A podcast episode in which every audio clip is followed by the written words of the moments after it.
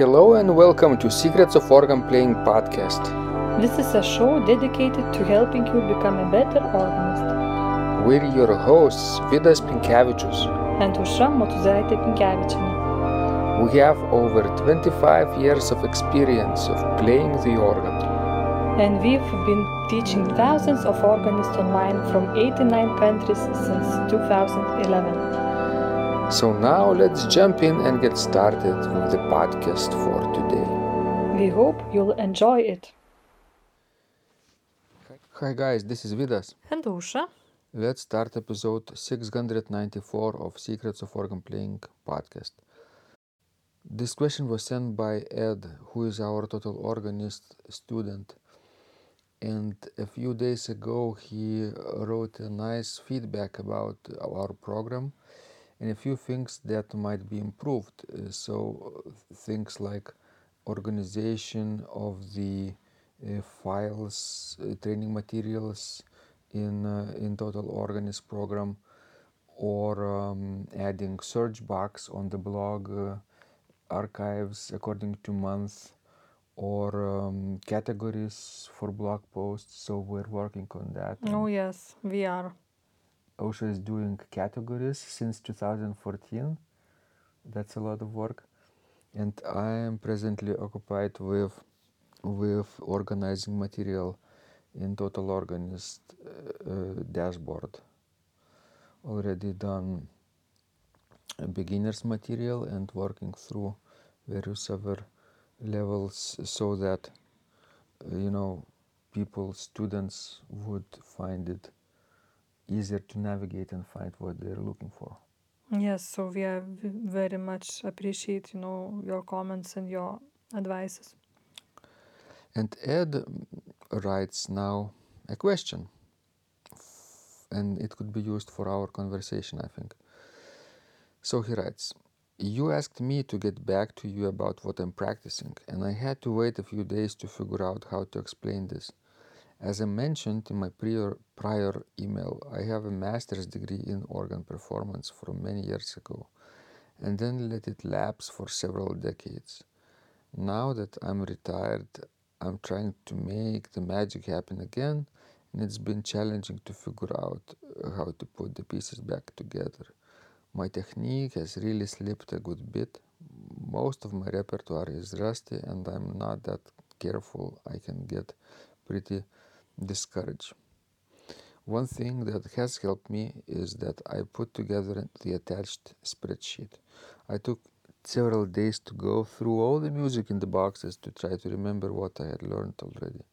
I even found pieces that clearly I had played because my handwriting is all over the paper, yet I could not remember anything about the piece. I put all this information into the spreadsheet to help me understand my priorities and the current state of each of the pieces I was working on. It's been very helpful to keep my focus to resurrect all of the things I've learned already well while still branching into some new material. I'm in a good daily routine now. I spend about 30 minutes split between Hanon and the Davis textbook pedal exercises to get my dexterity back and then I look through this repertoire list and pick some things that I'm interested in moving up on the current status list. I get pretty tired by mid afternoon, so I save the evening for watching YouTube videos from your site. I also got a copy of the new Oxford organ method, which I find delightful. One chapter a day seems to be good to remind me of what I used to know. Keep up the great work. Every hour you put into organization is going to have tremendous benefits and increase the availability and respect for what you've done. Thanks so much. Take care. Ed. So let's take a look a little bit about in that um, spreadsheet, okay? Okay. You will find interesting, I think, his repertoire selections and how he organizes it um, I find found it interesting in the morning so I'll show you here is this list basically we can see a lot of Bach's works Oh, yes. a few Pachelbels, Walchas a few Vierne's works, a few chorales by Brahms. Right? Mostly these are uh, chorale-based works by Bach and uh, preludes and fugues from the eight short preludes and fugue collection. Right? And he writes next to the title composer, that's one column, designator meaning Bach's uh, catalog number or opus number for Brahms, then the source, and he lists um, so as the source. Wait a second, where is it? Yeah, I think the source various various books that he uses, uh, so that he could find it, and then priority from one to five, and status from one to five, and date when it when he practiced. And in the last column he wrote um, examples that he found on youtube videos by other people. Nice. Uh, Very well organized. it's well organized. I could probably never do things like that. we could uh, look at rating in one of the column from 1 to 5 number 1 means ready to perform random minimal errors. Number 2 minor consistent errors need work but could be re- ready in one week. Number 3 multiple sections need practice but could be ready in several weeks number 4 major practice needed could be ready in one month Number five, challenging needs major work in, on all sections. Okay. All right. So if we could take a look at the pieces again, uh, his, pri- his this is status, right? Status. Um, status. For example, number two, Liebster Jesu wir sind hier. Uh, seven BWV seven thirty one. It's status two. and it means with minor consistent errors need work but could be ready in one week make sense Yeah, sure. or um, let's say number three Ich ruf zu dir Herr Jesu Christ 639 His, its rating is number three so multiple sections need practice but could be ready in several weeks and so on right for example number five is a few pieces by Brahms, Herzlich tut mich verlangen or, or traulich, Traurigkeit, which means challenging and needs major work in all sections, more than one month. Nicely organized, although I have one suggestion for Ed, you know. Okay, Well, if I would be in his shoes, um, I might do, you know, look for a new repertoire and not worry so much about, you know, piece, pieces that he had learned, you know, many decades, ago. yeah. Because sometimes to learn new pieces it's easier and more excited, exciting than, you know, to go back so long time ago. I agree uh, in in part of you, yeah. And you know, there are only very few composers to know that he added to this list. So I would truly advise him to expand his repertoire and you know to look to other composers. There are a lot of Bach on his list, but for example, I don't see any of Buxtehude. No Buxtehude, yeah. And I think it would be a great choice, you know, because we are technically less challenging, but uh, you know, equally beautiful. Yeah, that's right. Um, then he writes uh, in the next column sources, abbreviations of the sources. So I could actually read through his sources list. Widor Schweitzer complete set, 12 easy chorale preludes, a treasury of shorter organ classics, Franck complete works for organ, Helmut Walcha chorale preludes, 24 pieces and style libre, basically um, the the Vierne collection. Mhm. Brahms complete organ works, Pachelbel selected organ works, 80 chorale preludes from German masters 17th and 19th century. Flor Peeters 10 chorale preludes, Flor Peeters 10 chorale preludes on Gregorian hymns, and historical historical organ recitals. Bonnet probably.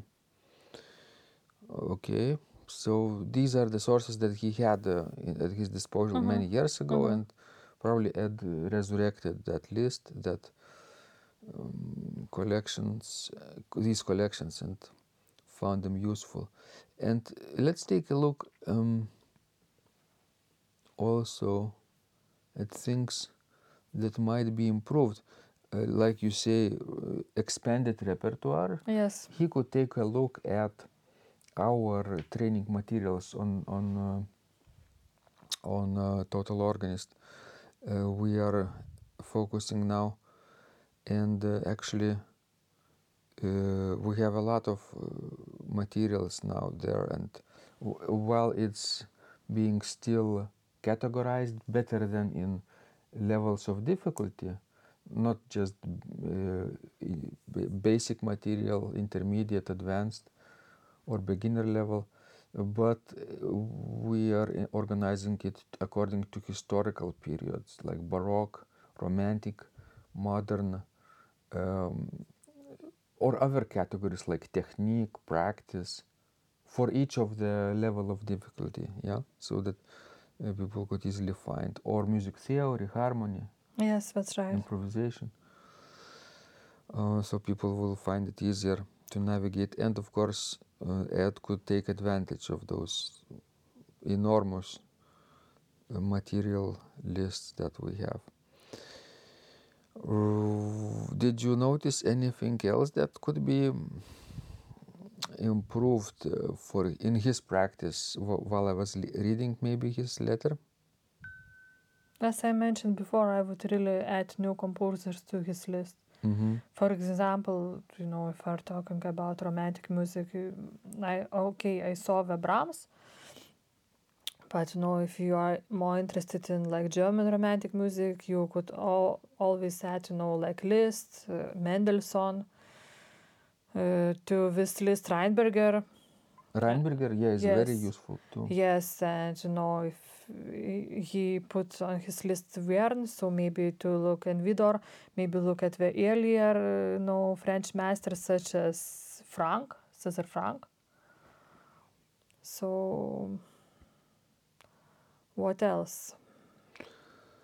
Merkel trios, uh, we have uh, fingering for them too. Yes, Gustav. Merkel.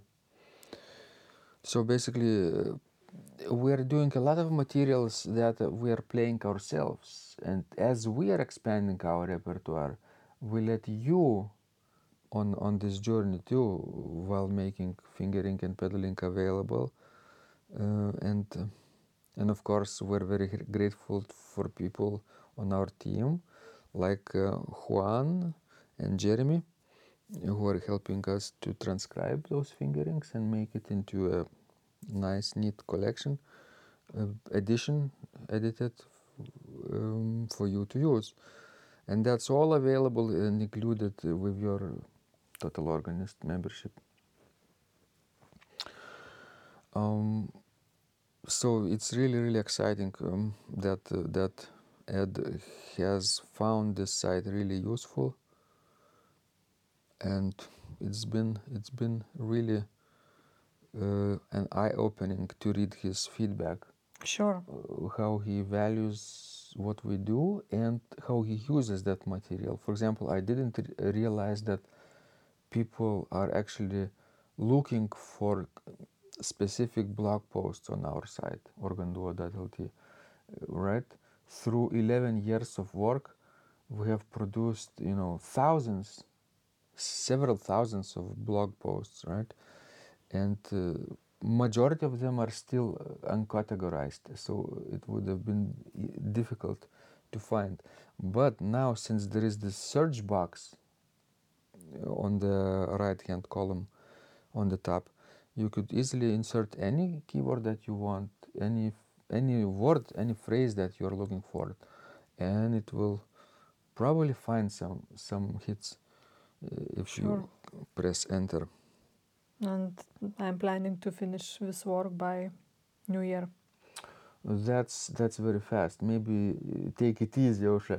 She's very hardworking, but I don't want I don't want to overextend herself, and still she needs to practice and relax and do some other things too in her day, not only this uh, Oh, archival yes. work.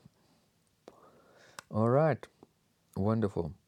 We hope this was useful to Ed and maybe to others who are planning to do um, total organist, but were maybe hesitant before. So take a look. We are actually mm, improving it and um, and um, and ev- every every day thinking how can we help better on this organ playing journey. Yes, and how can we improve it? Yeah. So take care and uh, please send us more questions. We love helping you grow. And remember, when you practice, Miracles happen. this podcast is supported by Total Organist, the most comprehensive organ training program online. It has hundreds of courses, coaching, and practice materials for every area of organ playing, thousands of instructional videos and PDFs. You will not find more value anywhere else online.